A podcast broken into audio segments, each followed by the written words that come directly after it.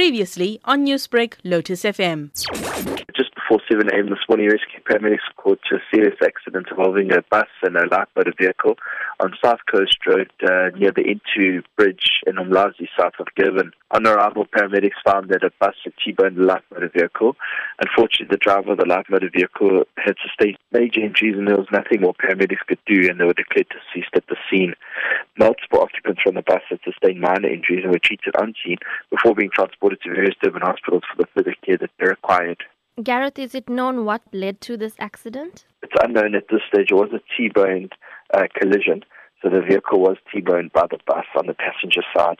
Garrith, is this a busy area and does your team get called out to a lot of accidents here? Yes, it is a busy area. It's uh, the, one of the main routes between Umlazi and into Durban Central, and it is uh, quite common for accidents. Newsbreak, Lotus FM, powered by SABC News.